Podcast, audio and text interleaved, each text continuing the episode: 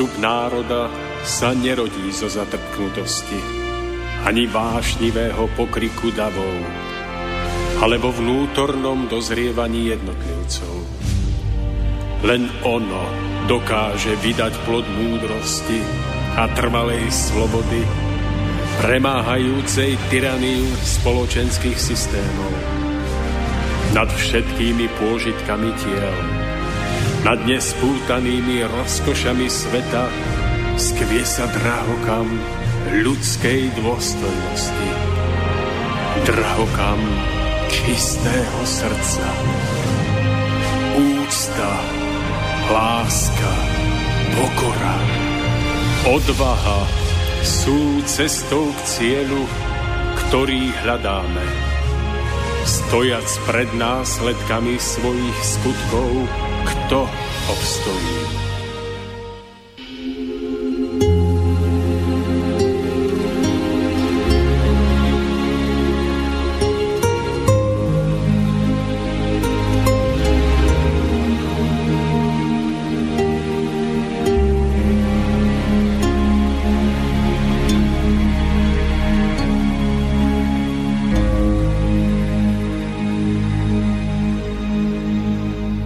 Dobrý večer, milé poslucháčky, vážení poslucháči. Dnes je 29. júna 2018. Počúvate úvod k relácii Cesta v zostupu, ktorá bude dnes ponúknutá v trošku netradičnej podobe. Neodvysielame ju totižto naživo, ale v skrátenom vydaní zo záznamu, ktorý zrealizoval Roman Čunderlík s pánom doktorom Ivanom Rusnákom. V každom prípade vám prajeme príjemné počúvanie.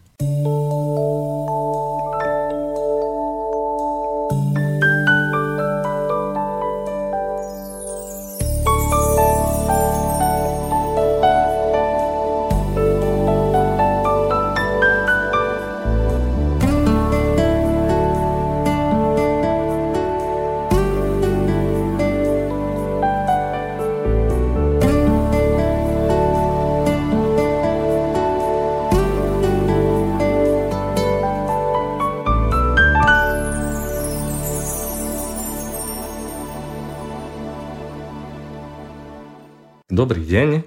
Stretli sme sa tu v takomto malom úzkom kruhu.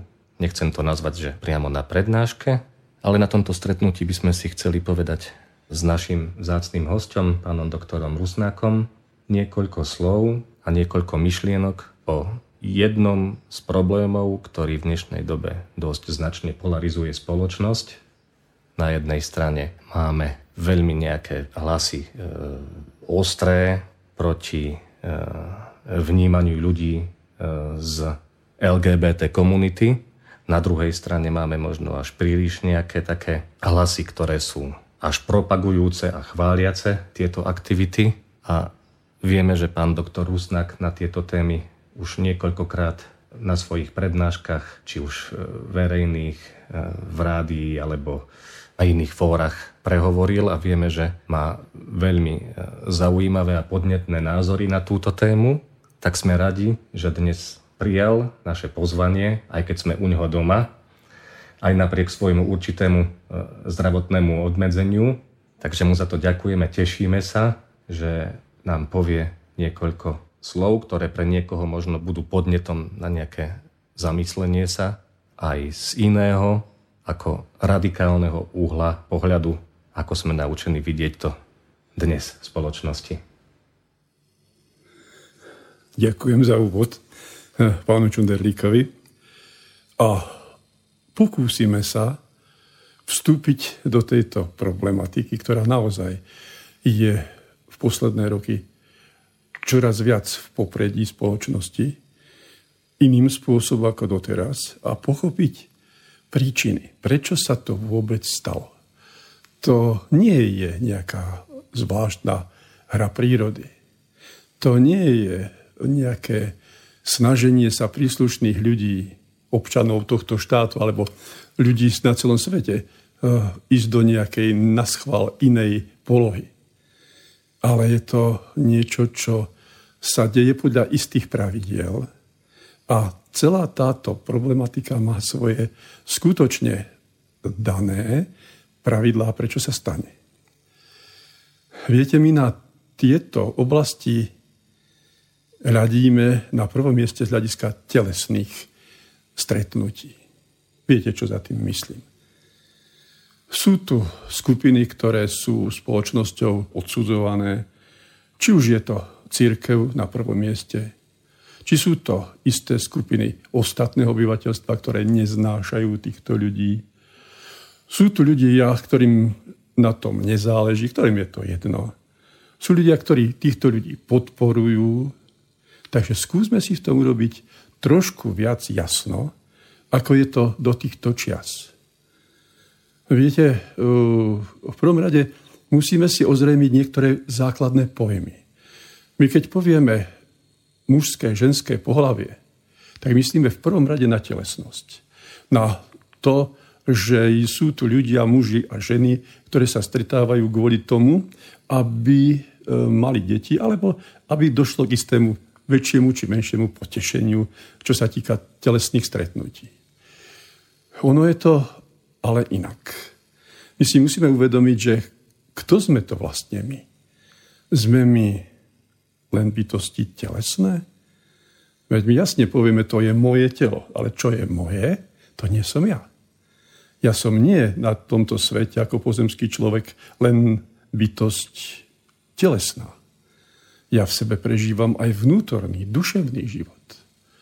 Ja som po väčšine v tom svojom vnútri žijúci pozemský človek, ktorý aj keď nehovorí vo vnútri, intenzívne žije. Takže sme aj bytosti duševné, ktoré na tento svet prichádzajú, sú tu istý počet rokov, 75 až 80 v priemere, a potom odchádzajú. A čo sa týka odchodu, ktorý je s absolútnou istotou čakajúci každého z nás, je potom niečo? No, tu môžeme ľudí hneď rozdeliť do dvoch veľkých skupín že áno alebo nie. Je tu niečo a tí druhí povedia, tu nie je nič, tých je menej. Niektorí, čo povedia, je tu niečo, povedia to s istotou, alebo aspoň neprotestujú, asi niečo je, ale ja neviem čo. To znamená, že po odchode z tohto sveta, nebojme sa toho slova, po smrti, ideme do nejakej inej úrovne. Úrovne, kde sa žije len duševne. To teličko ostáva tu ide do zeme a zmení sa v prach zeme. Alebo je spálené a znovu popol sa rozsype. Ale ja, ako bytosť duchovno-duševná, žijem ďalej. Takže e, pochádzam z iných úrovní. A keď prichádzam na tento svet, odkiaľ prichádzam? Vychádzam z tej úrovne duchovnej. Ako nič nevediace duchovné semienko, ktoré prichádza do tejto pozemskej školy života, aby sa vyučilo predmet dobrý človek. Keď to povieme veľmi jednoducho. Ale to málo kto absolvuje na jeden pokus. O tom si povieme potom viac slov v ďalšom. Takže prichádzame z úrovne duchovnej. A je nám daná jedna vlastnosť, jedna danosť, jedna schopnosť, od ktorej sa my ako bytosti duchovno-duševné nemôžeme nikdy odpojiť. Nikdy. Na nám je vlastnosť, je nám daná vlastnosť stále niečo chcieť. Dostali sme dar vôle. Či chceme, či nechceme, musíme stále niečo chcieť. To sa nedá od nás odpojiť. Aj keď niekto povie, dajte mi všetci pokoj, ja už nič nechcem. Chce. Čo? No pokoj. To nás nutí rozhodovať sa a vykonať isté činy. Ale za každé rozhodnutie a čin, musí prichádzať následok. To funguje stále aj teraz. Vy ste prišli a máte za následok mňa. Ja som vám povedal, príďte a mám za následok vás. To je úplne jasné. Samozrejme, my na tie rozhodnutia po väčšine v živote zabudneme. Lebo neprichádzajú hneď vždy prichádzajú niekedy v tej istej chvíli, niekedy za týždeň, za mesiac, za rok, za 10, za 50 i za oveľa dlhšiu dobu, ale vždy prídu. Lenže my na to zabudneme. No a keď vychádzame z tej našej prvej úrovne duchovnej ríše. Takže sme ešte nevedomé duchovné semienka. Ale je v nás istá túžba ísť sa uvedomiť. Vedome vedieť, prečo som tu, na čo som tu, aká je moja úloha. Ako získať vedomosti o tom, čo je schopný ľudský duch pre toto stvorenie konať. A hneď sa musíme rozhodnúť. Samozrejme nie slovne, to je akási vnútorná túžba. Máme len dve možnosti. Ísť aktívne do toho sveta a žiť aktívne. To je prvé rozhodnutie, ktoré nám dáva duchovné mužské pohlavie. To s telesnosťou nemá nič. Vôbec nič. Alebo potom jemne, sťavy držiať sa tej vyššej úrovne s tým spojením, my môžeme žiarením, to je druhé, druhý typ rozhodnutia, to je ženský typ, ženské duchovné pohlavie. My sme na začiatku bezpohlavní. Nemáme žiadne pohlavie, len tým rozhodnutím sa zaraďujeme buď k ženskému, jemnému, alebo k mužskému, aktívnemu. A to platí pre celý vývojový cyklus. To sa nedá zmeniť. To si treba dobre uvedomiť. Lebo domov vyučený sa musíme vrátiť buď ako muž, ako sme sa rozhodli, alebo ako správna žena.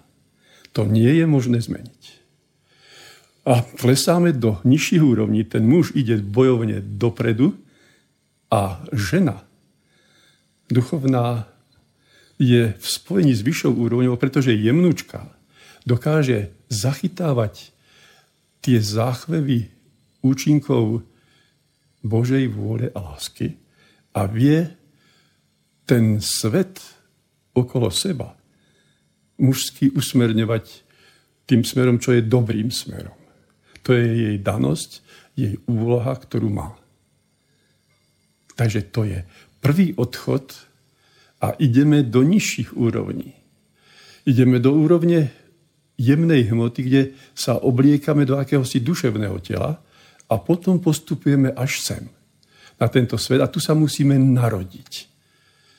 Rodíme sa len tu, na tomto pozemskom svete, do pozemského tela v tých úrovniach duchovných a duševných rozmnožovacie orgány nemáme, ktoré spatria k telesnosti. Máme ich len tu, lebo keď si to úsmevne povieme na druhom svete alebo v tej duchovnej úrovni, pán duch a pani duchová nemajú dušičatá, alebo v duševnej úrovni pán dušo a pani dušová tiež nemajú dušičatá. My, deti, máme len tu. A kto sú to deti? To sú ľudskí duchovia, ktorí duše, ktoré chcú prichádzať na tento svet sa učiť. My sa môžeme vedome učiť hlavne na tomto svete. Takže to je náš prvý príchod. A tú úlohu muža, ktorý má svoje vlastnosti, ktoré v sebe prebudil, odvahu, bojovnosť, chrániť slabších, pomáhať v tejto úrovni žene, aby mohla naplno uplatňovať svoje e, úlohy, ktoré ona má plniť. Byť statočný, ochraňovať pravdu, spravodlivosť, mať vodcovské úlohy. To sú jeho úlohy, ktoré má dodržiavať. A to je jedno, či sa tu dostáva ako pracovník v polnohospodárstve, ako robotník či intelektuál, a muž má tie hrubšie úlohy. A k tomu má, je vyzbrojený rozumom. Rozum má používať podľa toho, čo cíti a žena ešte ten cit má usmerňovať.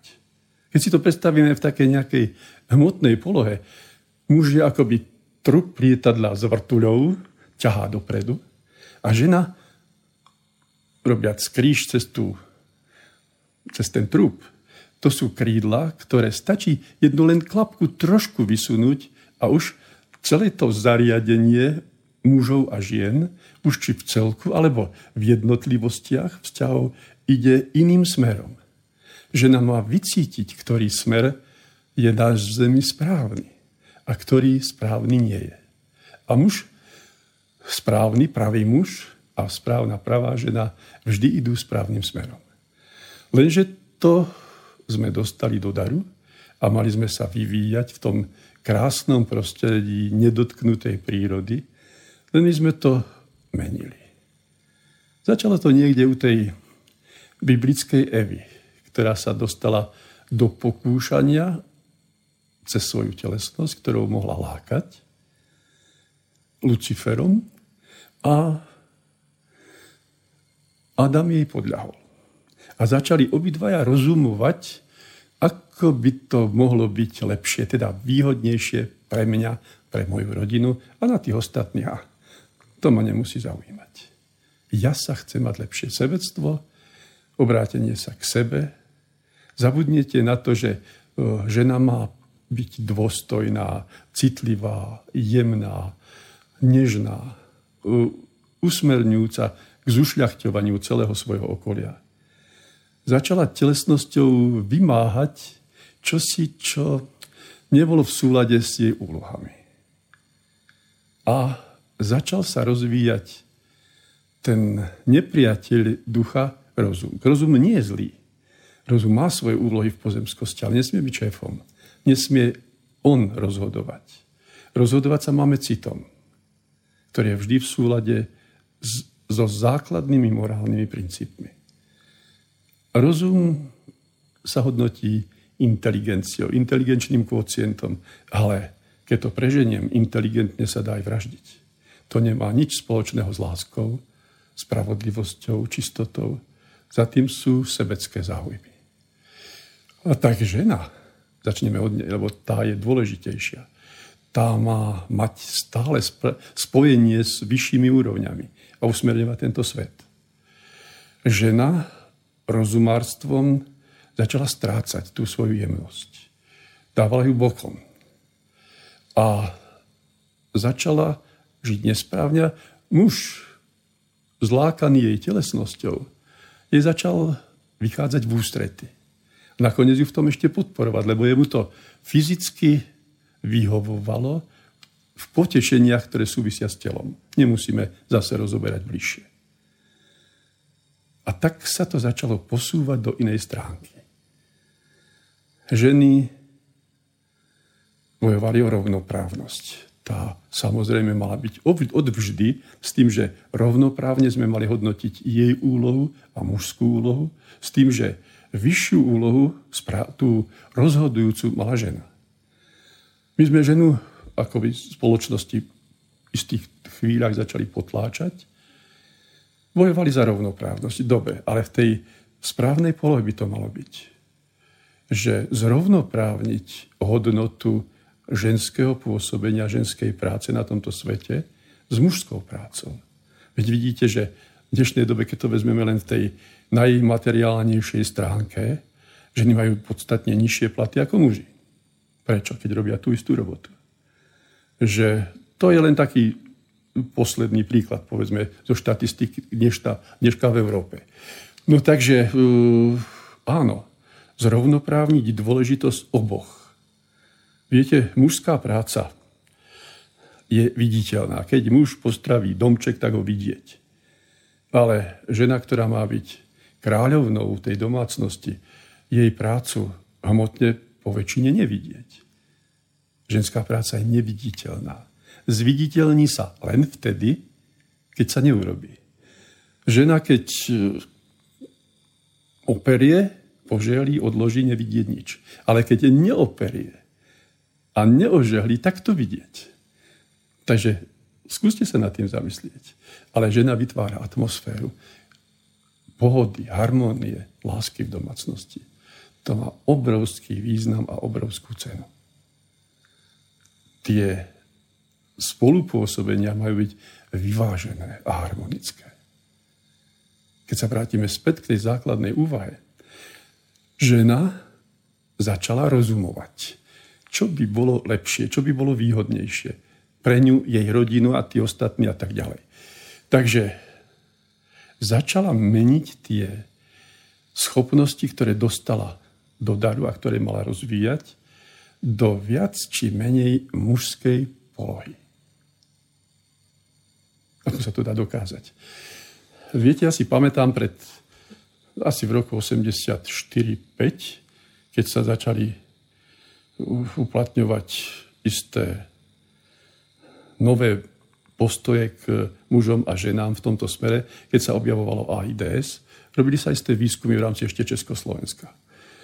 Že ako by to asi vyzeralo u nás s týmito s vnútornými zmenami v rámci, my hovoríme, homosexuality, ale to je viac telesné. K tomu sa hlavne smerujú dnešné úvahy o ľuďoch tohto typu. Ale e, treba ísť do tej vnútornej, duševnej podstaty.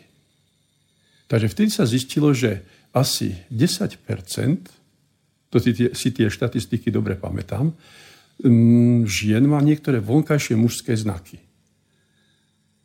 Aké?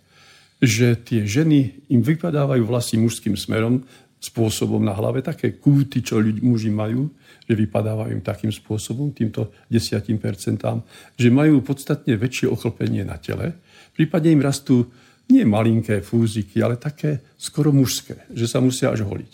Ja som ako pracovník na internom oddelení viackrát zažil, že ženy tohto typu mi vraveli, viete, my sa potrebujeme, aj, potrebujem sa oholiť, kde by som sa mohla, aspoň raz do týždňa. To znamená, že je to tak. Ochlpenie na tele, je to zároveň fúziky, vypadávanie vlasov. Obyčajne zútlenie nie strata ženských znakov bokov, lebo tie sú istým znakom dostatočnej tvorby estrogénov. To, čo chceme, ak tá žena sa pomušťuje, lebo chce, sa začne na nej javiť. Začne tvoriť viacej mužských hormónov. Ako to? Kde, odkiaľ sa berú? Tvoria sa v nadobličke. Ako náhle to žena chce, tak začne ich tvoriť viacej. Zase naopak, muž, keď veľmi zjemnie, tak ich prestáva produkovať toľko, koľko má a začne produkovať i ženské hormóny. Tie sa tvoria tiež na kríž v nadobličke. Keď je to vystupňovanejšie, e, začne sa meniť i hlas. To sa dá dokázať aj na iných chorobách. Napríklad u poškodení pečene, u cirhotikov, sa začnú objavovať niektoré ženské znaky, ale nie z dôvodov zmeny chcenia, ale z dôvodov chorobnosti, pretože pečeň odburáva i to malé množstvo estrogénov, ženských hormónov, čo tvorí muž v pečení. Keď je pečeň chorá, neodburávajú sa, tak ako by sa mali, hromadia sa, začnú mu trochu rásť mužovi prsníky, začne sa mu meniť hlas, stáva sa tónmi nižšími, bližší k ženskému hlasu. To počuť, že sa v tom mužovi niečo mení. A naopak si pamätám dobu, keď jedna zo známych slovenských speváčok sa zase liečila mužskými hormónmi kvôli nádorovému ochoreniu prsníka. Jej hlas, ktorým bol typicky ženský, sa pri užívaní tých hormónov zmenil na mužský hlas. Takže aj hlas čo si signalizuje. Muži majú e, tenor, bas a ešte bariton medzi tým. Muž by sa mal pohybovať v baritónovej polohe, prípadne k basovej. Ako náhle už ide k tenoru, to už sú trochu iné tóniny. Zase žena má soprán, alt a mezosoprán.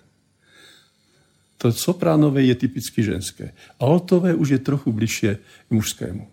Podľa tvorby hormónov. No takže keď sa vrátime späť k tej našej základnej úvahe, ženy tým, že sa začali približovať k mužskému spôsobu správania sa, začali meniť svoje zameranie chcením a keďže sa im to celku zapáčilo, začali ísť do organizačných funkcií, vedúcich pozemských funkcií a tak ďalej. Začali cvičiť s činkami, začali robiť cvičenia, ktoré zdôrazňovali hlavne svalstvo. Začali ísť do povolaní, ktoré neboli typicky ženské.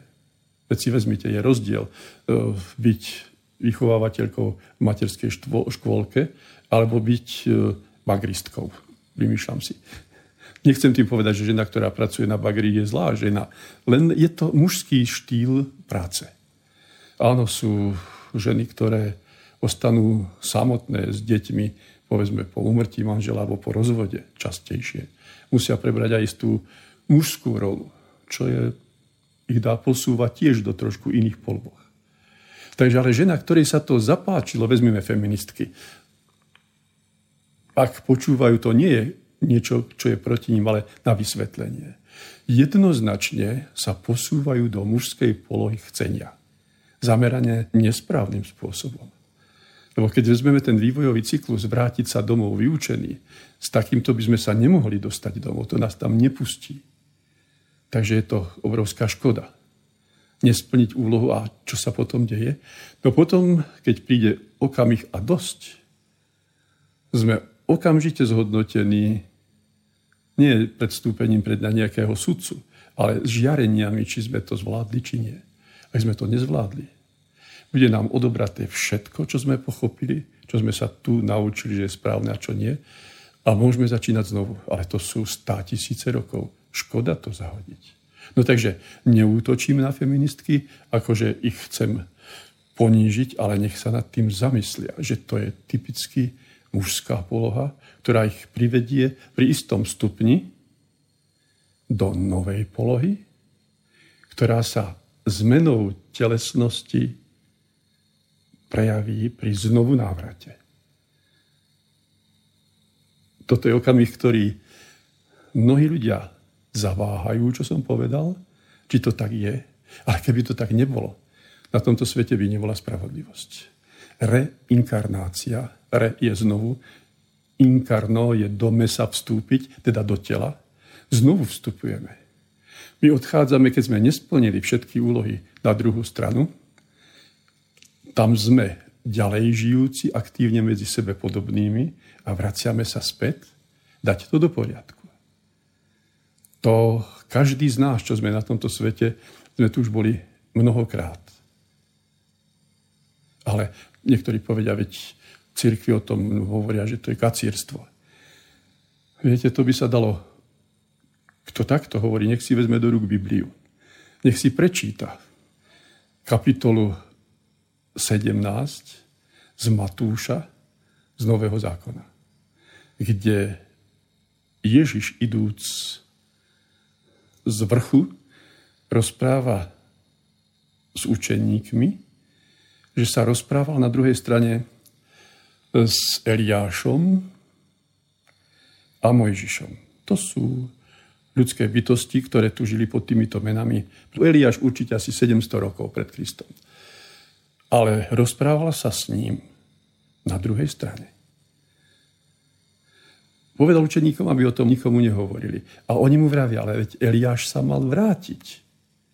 A on im hovorí, on sa vrátil a hľa, čo s ním ľudia porobili. A všetci vedeli, že hovorí o Jánovi Krstiteľovi. Čo sa stalo? No stiali mu hlavu. Príbeh Herodes Herodias a Jan Krstiteľ. Teda vlastne Ježiš povedal, že Eliáš sa vrátil ako Jan Krstiteľ. Pozrite si to, tí, čo pochybujú. Ďalší z dôkazov tam je v evaneliách Jánových, že vidia pri bráne, vstupujúc do mesta mládenca, od narodenia slepého. To je známy príbeh, kde Ježiš vezme slinu a hlinu, potrie oči mládencovi a on vidí. To je dej zázraku, ale ľudia si nevšímajú to, čo učeníci sa ho pýtali, keď vstupovali do mesta.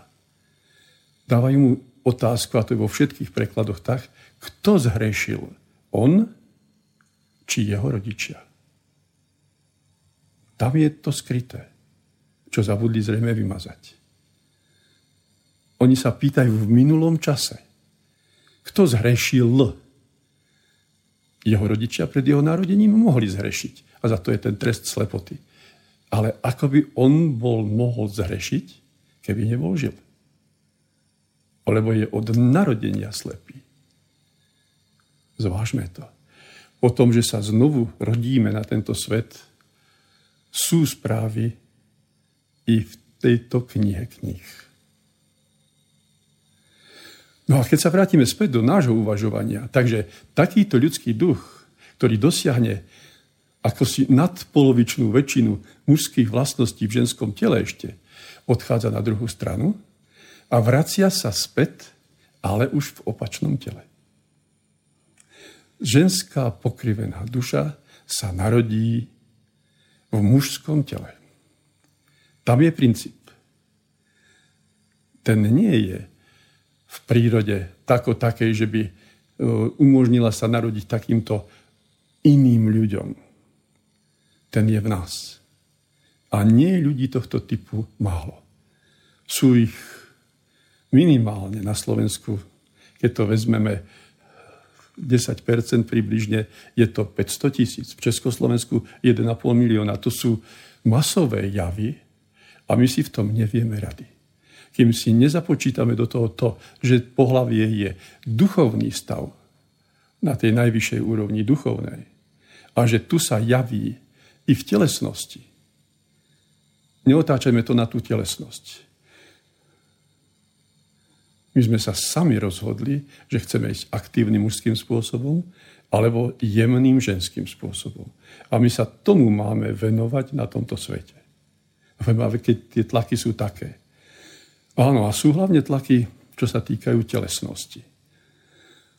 Keď vezmeme dobre tú inú skupinu heterosexuálov, no žijú snáď títo ľudia správne? To, čo sa deje v tejto oblasti, je takisto veľmi, veľmi, veľmi diskutabilné, či je to správne. Aké sú tie morálne postoje? Aká je vôbec záležitosť tohto typu v pudovosti, lebo tá je telesná. Že ten pud je tak vystupňovaný rôznymi impulzami zvonku, že už pomaly ani, čo ja viem, klince e, sa ktoré sa predávajú s reklamou na plagátoch. Tam je vždy dievčina, ktorá je veľmi sporo odetá. No takže tento tlak na púdovosť je obrovský. A stráca sa to pravé, ľudské, citové v tejto meteži tlaku pozemskosti. Ja som ale nepovedal ani slovičko o tom, že telesný vzťah muža a ženy je zlý. Je dobrý a správny ale má svoje hranice a keď sa stane vášňou, tak je to niečo, čo už nie je prospešné. Pretože my ľudia sme naprogramovaní svojím spôsobom na šťastie, chceme byť šťastní. Ale šťastie je niečo, čo sa nedá kúpiť. Zamieňame to za niečo, čo môžeme nazývať pôžitkami. Pôžitok je aj predať sa. Požitok je aj vypiť si pohárikov viac, ako je vhodné pre človeka. Požitok prináša mnohým ľuďom fajčenie. Požitok prináša aj vzťah muža a ženy. A pretože nie sme schopní nájsť správnym spôsobom šťastie, zamieňame to za pôžitky. A telesnosť je jeden z pôžitkov, ktorý v podstate je dostupný. Dokonca sa dá aj kúpiť. A ako môžeme byť šťastní? Viete, platí jedno pravidlo. Čo druhému urobíš, sa ti mnohonásobne vráti. Ja chcem byť šťastný. No musíme sa učiť obrátiť sa na vonok a robiť šťastnými iných. A keď urobíme šťastnými iných, budem šťastný aj ja. Už ste chystali niekedy niekomu darček? No isté, už ste sa tešili, že sa bude tešiť. Potom ste mu ho dávali Znovu ste sa tešili s ním, prišli ste domov a spomenuli ste si na to, ako sa tešil a tešili ste sa ešte raz. On sa tešil raz. Ten, kto obdarováva, v tomto prípade darček, to nemusí byť za milióny, to môže byť maličkosť, ktorá poteší. Je šťastnejší ako ten, kto to dostal. Na to sme zabudli. Vtiahli sme sa do seba a strácame možnosť byť skutočne šťastný. Dávame si všeličo za ciele dovolenky, auta, chaty, svetskú moc, peniaze, ale to nás neurobí šťastnými. Nezabudnime na to.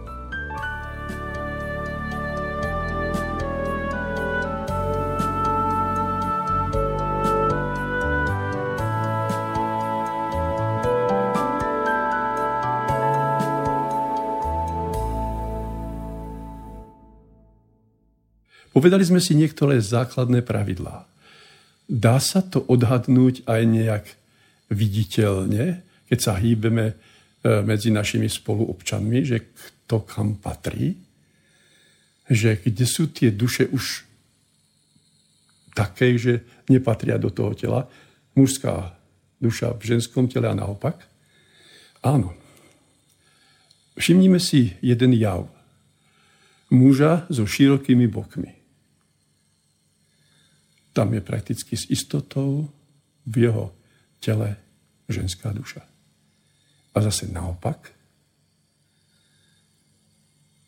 ženu s veľmi štíhlými bokmi, úzkými, zase je to takým spôsobom, že v jej tele je mužská duša. Samozrejme, musíme si zobrať do úvahy aj to, že niektoré ženy cvičia, niektoré ženy sa dajú operovať, tuk uh, odsávať.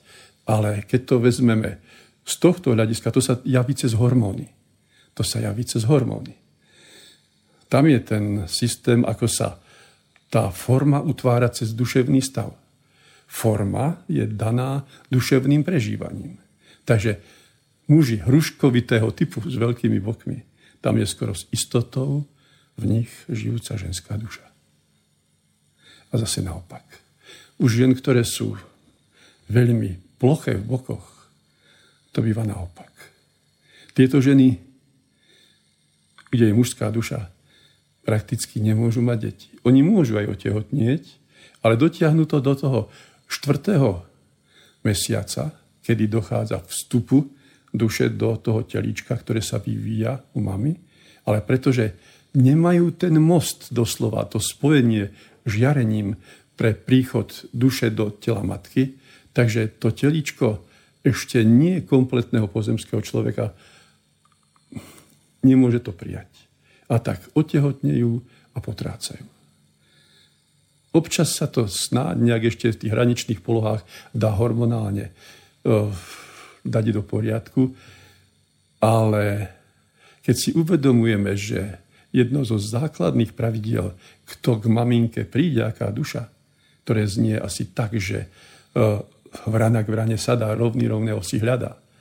Keď to poviem jednoducho, radostná maminka pritiahne radostnú dušičku. Zlostná zlostnú. Ustrašená bojka. Ale rozkolísaná v pohlavnosti myslené duševne pritiahne znovu rozkolísanú dušu. A tak sa budú len množiť tu na tomto svete. Takže toto je istý jav, ktorý, do ktorého vyvrcholí ten posun v chcení pravej ženy a pravého muža. Takže to nie je zo dňa na deň. Ale pokiaľ by toto niekto pochopil z tých, čo počúvajú a uvedomí si to a chce sa vrátiť späť, je to veľmi dôležité, aby to zvládol ešte tu. Dá sa to, si poviem, no tak áno, je tu chyba. Nedá sa nič robiť, musím s tým ja niečo urobiť. To sa nedá liečiť tabletkami e, ani ničím iným. Je to len na mne, na mojom chcení.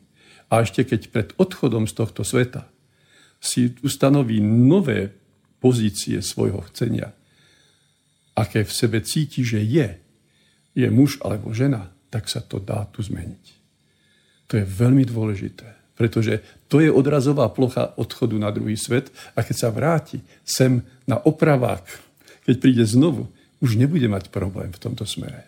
Bude musieť zrejme niečo ešte dolaďovať, ale bude to mať podstatne ľahšie. Lebo uvedomme si, že toto nie je uvažovanie a rozprávanie, ktoré odsudzuje ľudí tohto typu, ktorým chce pomôcť.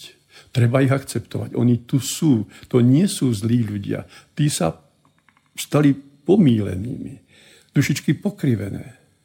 A mm, jeden z odkazov pre dnešnú dobu znie i v tom, že počúvajte dobre a zamyslíme sa nad tým, že väčšina z ľudských duchov, ktorí sú tu na tomto svete, tu a teraz, už v minulosti má za sebou túto premenu.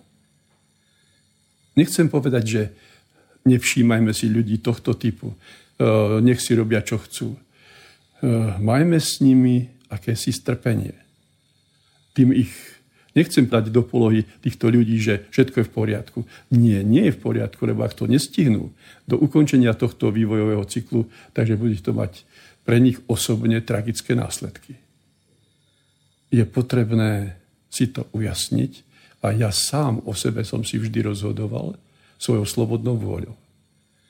Ja som sa tak rozhodol, prežívam následky. Ale viem, že z každého pochybenia je dané milosťou zákonov Najvyššieho sa vyviniť, dať to do poriadku. To odpustenie v zmene, že som pochopil v bolesti, ktorú prežívam, že chcem ísť do správnej polohy. Pretože uvedomme si, keď dáme bokom teraz telesnosť, že tie ľudské duše v premenených telách nie sú šťastné, nie sú spokojné. Stále ich niečo kvári. Niektorí sa dajú len na telesnosť, ktorá sa zdôrazňuje i u nich, i u heterosexuálov. V súčasnej dobe je to hit. Proste to je niečo, čo tlačí. Teda od tých, ktorým je to jedno, až po tých, ktorí páchajú samovraždy. Že nevedia, čo s tým. Doktori nevedia. Hľadajú v genetike, hľadajú, nájdu nejaké mini odchýlky, že sú takí i onakí, ale nie je to nejakovsky vysvetlené ani medicínsky, ani duchovne tými, čo mali na starosti vedenie ducha na tejto planéte. Teda církvami, povedzme to rovno. Ale tým znovu neviním ani cirkvi, ale tam sa to stratilo, je z toho uh, niečo veľmi zlé. Niektoré štáty dokonca neuznávajú tieto komunity, bojujú proti ním. Snažme sa porozumieť, pochopiť, prečo to prišlo a jednotlivo sa meniť. Tu nemôže prísť nejaký príkaz ministerstva zdravotníctva alebo od najvyšších cirkevných inštrukcií.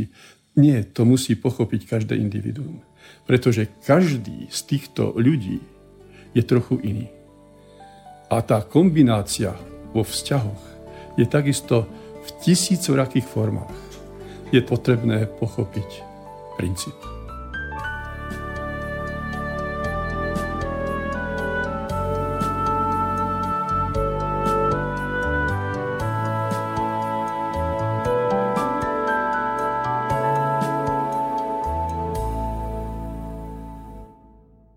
Ja by som vám chcel ešte povedať niekoľko skúseností e, priamo zo stretnutí s ľuďmi na istých prednáškach. Raz pred pár rokmi po jednej prednáške prišiel za mnou, keď sme hovorili na tej prednáške i o tejto problematike, jeden mladý muž a vraví mi, čo mám robiť, keď ja viem, že vo vnútri som žena. Tak som povedal, to je dobré, že ste to takto prijali a že čo teraz robiť sa pýtate, tak som mu povedal, že keď viete s istotou, že ste vo vnútri žena, začnete sa venovať ženským aktivitám, teraz nemyslím o vzťahoch v telesnosti, ale vo svojom bežnom občianskom živote. Orientovať sa na ženské pôsobenie. A viete, čo mi povedal? Ja mám starších rodičov, obidvaja sú starší a chorí a chcel by som im robiť opatrovateľku. Povedal to uh, takto v ženskom rode dokonca. Byť opatrovateľkou to je ženská činnosť. Svojím spôsobom jemná, pomáhajúca, uh, vychádzajúca láskavo v ústretí. Tým budete rozvíjať cit. Odišiel spokojnejší. Pochopil a začal sa orientovať na ženské aktivity. Totiž treba si uvedomiť, keď aj dôjde k takej zmene, že sa ľudský duch narodí do opačného tela, to nie je dej statický raz prevždy. To je dej v pohybe, dynamický. On v tom eh, nekonformnom živote, že cíti, že ho ľudia berú inak. Že sám sa cíti medzi ľuďmi inak. Nevie, čo s tým. On sa začína posúvať do správnej polohy povedzme, žena v mužskom tele, že začína sa znovu vracať k ženskému citu, ale je v mužskom tele. Takže tým sa posúva znovu bližšie k správnej žene a keď znovu získa tento muž vo vnútri žena, to je tá podstata, viacej ženských vlastností, na budúce sa narodí znovu správne. Narodí sa žena v ženskom tele a problém je vyriešený. Tých stupňov je veľmi veľa. Tých kombinácií je veľmi veľa. Ja som chcel vám hovoriť len tú podstatu. A ako sa vôbec títo ľudskí duchovia dostanú na tento svet? O tom rozhoduje ich mama a okolie mamino. Napadá ma ďalší príklad, kde jeden pán prišiel za mnou poradiť sa, že čo s tým, že on je muž, ale vie, že on je vo vnútri tiež naopak. Že on je viacej na chlapcov. Myslel to skôr v telesnosti. A ja sa ho pýtam, a ako bolo, keď vás čakali, keď ste prichádzali na tento svet? No viete čo, moja mama dlho nemohla mať deti, aj mala tri potraty, spontánne, nie umelé. A vravela mi, že keď si ty prichádzal, ja som prosila stále, ja prosím dievčatko, dievčatko si prosím, dievčatko, ja chcem len dievčatko, dievčatko. Takže mama týmto ladením, svojim chcením privolala do mužského telička, ktoré je dané od prvopočiatku chromozomami XY, privolala ženskú dušičku. Ja vám radím, nikdy, keď ste v druhom stave, neproste o také či onaké pohlavie. Proste o dieťatko. A budem sa tešiť na to, nech je akékoľvek. A keď príde aj štvrtýkrát dievčatko, tak sa tešíme štvrtýkrát z cerky neurčujte pohlavie. Môže dôjsť k mílke. Iný príklad, ktorý si pamätám raz v Bratislave po prednáške, prišiel za mnou jeden pán, ja už viem prečo. Tá naša dcéra je taká, aká je. Ja som chcel, aj so ženou som ju v tej dobe uh, viedol k tomu, ja chcem chlapca, ja chcem fotbalistu, pôjde s našim menom po celom svete, ja chcem fotbalistu. Narodilo sa dievčatko. Ale to dievča nikdy si nechcelo obliecť ženské dievčenské šatpočky. Vždy hrávala s chlapcami futbal. Zavolali už pomílenú dušičku. Viete, a aj tie iné duše prichádzajú k matkám, ktoré sú ešte síce ženami, ale prekláňajú sa na tú opačnú stranu. Takže tam ten príchod nie je daný náhodne, to je zákonité. Keď je mama už rozbehnutá posunúť sa na mužskú aktívnu stranu, už dáva možnosť svojim vyžarovaním pritiahne už rozkývanú dušu z druhej strany. A tak to dieťa, ľudský duch starý v novom tele, sa pohybuje v tejto novej pozícii, tu na tomto svete a patrí do tej skupiny nevyjasnených ľudských duchov. Tých stupňov určujú dneska rôzne v úvodzovkách vedecké štúdie veľmi veľa. Lebo to nie je stabilný dej. To je dej veľmi, veľmi rozvrstvený a môže sa, ale pozor, nejak ho zakategorizujeme do kategórie A, ho sa v priebehu tohto života tu na Zemi môže zmeniť na kategóriu D. Preskočiť 2, 3, 4 stupne. A na budúce sa narodí v správnom tele. Znovu tých ľudí neodsudzujme vysvetlíme problematiku, pretože pohlavie je v prvom rade názov duše a nie telesnosti. Lebo povedzme sú aj známe prípady, keď sa narodí dieťa s oboma druhmi pohlavia. Teda ženských aj mužských orgánov. Istom nie celkom zrelom, ale ani tak, ani tak. Má aj jedny znaky, aj druhé znaky. No a tam sa musia rodičia rozhodnúť, že či to bude chlapec, či dievča. Tam by som bol veľmi opatrný. Ja by som nechal toho človeka dorásť do dospelosti a tam nech sa rozhodne. Či sa cíti byť vo vnútri mužom či ženou. A zapísať toto do rodného alebo do listu rozhodnutí o tomto, v tomto smere. Lebo môžu to aj detskí chirurgovia plasticky upraviť už v detstve. Ale ten ľudský duch sa v dospelosti môže cítiť naopak. Takže tých možností je veľmi veľa. Ja chcem zdôrazniť len to, aby sme si uvedomili, že pohlavie je dané druhom činnosti ľudského ducha. A to sa rozhoduje už pri prvom vstupe. Buď aktívne mužsky, alebo jemne, nie pasívne v zmysle ničoho, že nerobí. Naopak, žena má obrovskú úlohu prinášať tie správne impulzy. Ona ich vie jemne zachytiť. Ale e, teda jemne ženský, aktívne mužský druh činnosti alebo jemne ženský. A to formuje telo. Duševné i telesné. Pri zmene zamerania, pri zmene pôsobenia, pri zmene aktivity, naopak v zmysle plus alebo mínus, mení sa aj telo. To si treba uvedomiť. Ale domov sa môžeme vrátiť len ako tí, ktorí sa rozhodli pre mužské len ako muži, pre ženské len ako ženy. Všetky tie medzistupne sú nesprávne, ktoré neumožnia návrat domov. Nech si o to myslí, kto chce, čo chce, ale toto je závažný akýsi akési upozornenie, že s tým sa nemožno hrať do nekonečna, pretože aj ten dej reinkarnačný, znovu návratov, nie je do nekonečna. On je pre istú dobu a dosť a buď si úlohu ľudský duch splnil, alebo nesplnil. Duch je vždy rovnaký, len duša a telo sú iné.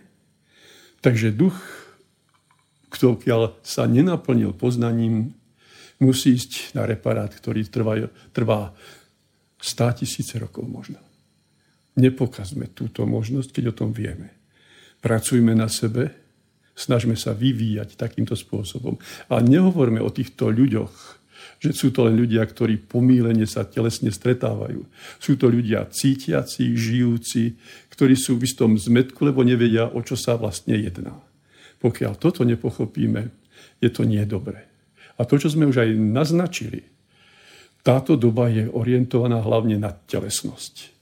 Zo všetkých strán sú tu tlaky, že to telesné je to najvyššie v láske.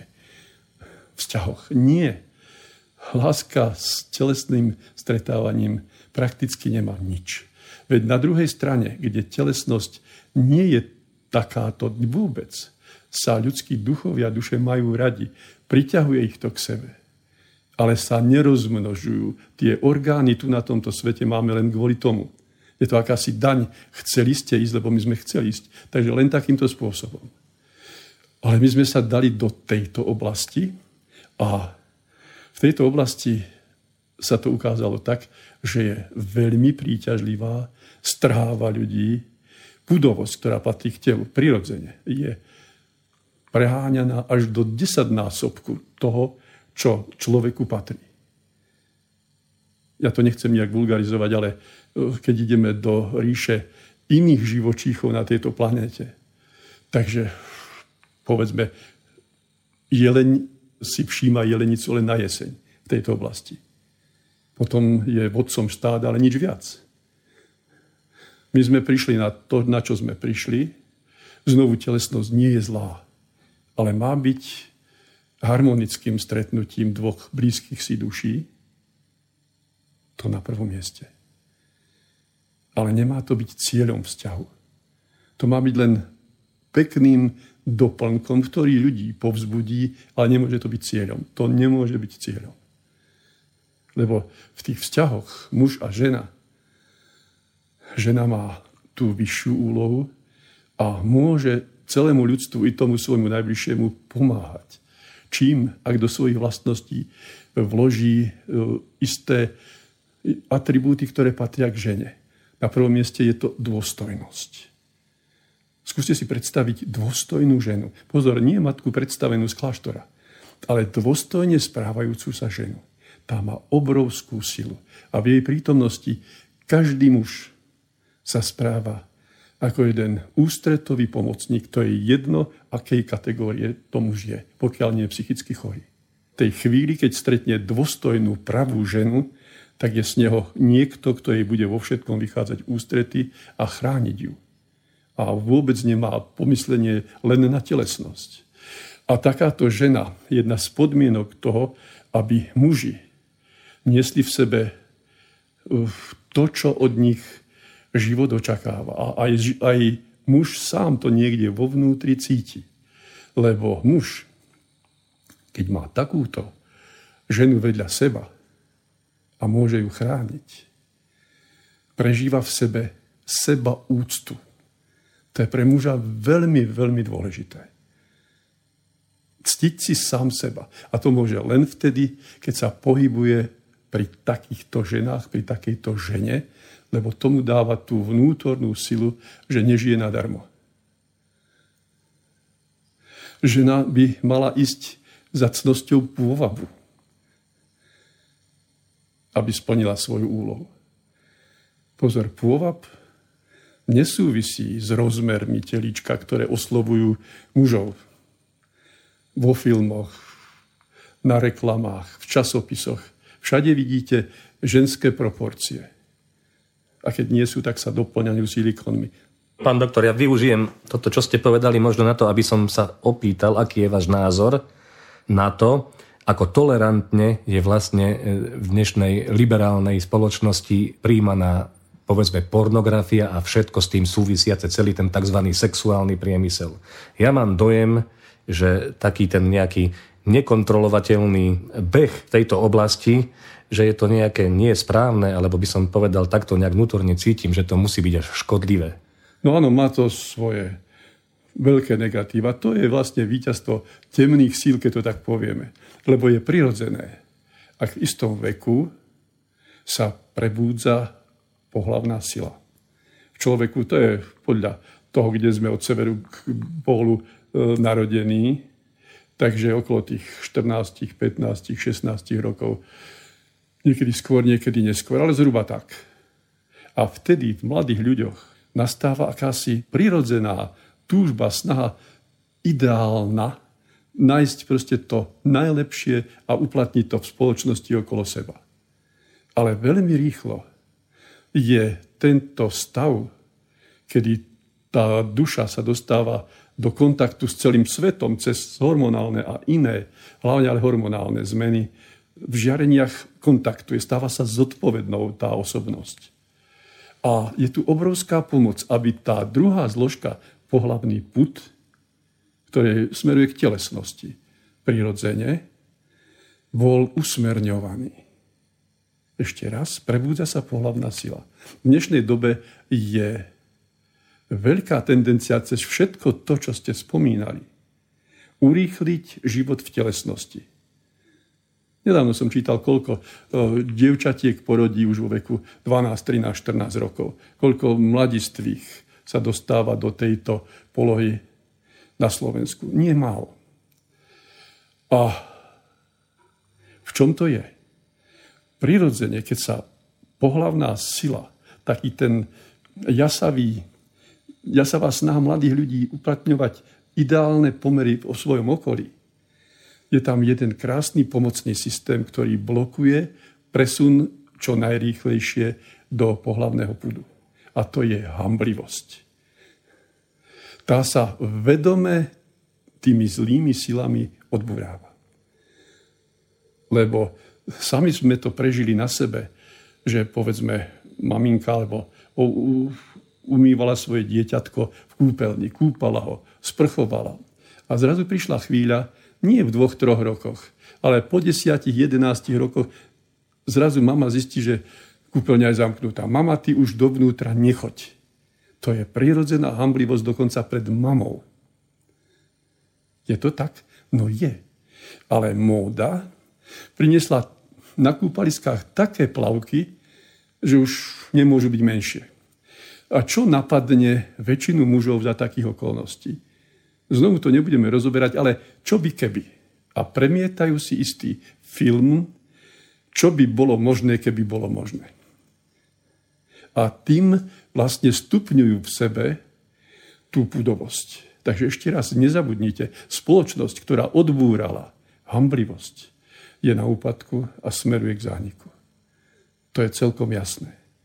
Za cenu čoho? Za cenu toho, že stupňuje sa a do popredia sa dostáva len telesnosť stretnutí, ktorá je pominutelná, nemôže pretrvávať stále, ale nemožno ju ani stále vyvolávať, ale je tu akási nenásytnosť, ktorá vedie k úpadku celku.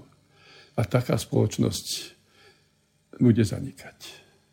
Vezmime si starý Rím, ten padol vlastne na týchto záležitostiach. Vládca celej Európy a hry tohto typu. Už i vtedy typu homosexuality. Takže to nie je nový pojem. To je niečo, čo sa ťahá stáročiami, ale treba konečne pochopiť, z čoho pochádza. Pohlavie je pomenovanie aktivity ducha, či aktívne dopredu, mužský typ pohlavia duchovného. Jemnosť, ženský typ pohlavia ktorý prechádza aj oblasťou duševnou do telesnosti. V telesnosti musíme mať rozmnožovacie orgány. A my sme ich dali, tieto orgány, na prvé miesto so svojimi následkami v pôžitkoch. A na to dôležité, čo je úloha pravej ženy a pravého muža, sme zabudli. A spoločnosti, ktoré toto nevedia a utápajú sa v týchto oblastiach, to je novodobá Sodoma a Gomora. Teraz nechcem byť zlým moralistom, ale je to tak. Sodoma a Gomora boli dve mesta. Teraz sa to ťahne celým novým svetom. A to je, no tak ako to je. Dobre to nie je. Kto chce, nech nad tým zauvažuje. Kto nie, nech žije tak, ako žije. Možno ešte bolesť a zúfalstvo mu pomôžu sa prebudiť, aby sa vedeli, kde sa zachytiť. Ja môžem povedať, že veď som žil a žijem na tomto svete. E, nikoho nechcem odsúdiť, to nám nepatrí. My sa prebíjame životom svojimi slobodnými rozhodnutiami a prežívame následky, ktoré nás privádzajú k tomu, že sme šťastní alebo nie sme šťastní. A to, čo sme si tu hovorili, napriek tomu, že som študoval tak, ako sa len najviac dalo na v medicínskych oblastiach v mojom obore. Toto tam nikde nebolo. Toto poznanie som získal z knihy, ktorá ma vedie životom už viac ako štvrtstoročie. Z posolstva grálu vo svetle pravdy od Abdurušina. Bez poznania tohto diela by som vám nevedel povedať nič nové, pretože to nové nie je uverejnené nikde len v tejto knihe. Nikde to nebolo nikdy vysvetlené. A tu musíte cítiť, že je niečo silné a veľké. To nie je odo mňa. To je len cez mňa k vám. Vy ste sa slobodne rozhodli. Ako chcete kráčať. Ako to dať do poriadku. A nie sa teraz starať len o to, či budeme uznávaní, či nebudeme uznávaní. Samozrejme, každého na tomto svete treba uznávať a dať mu šancu.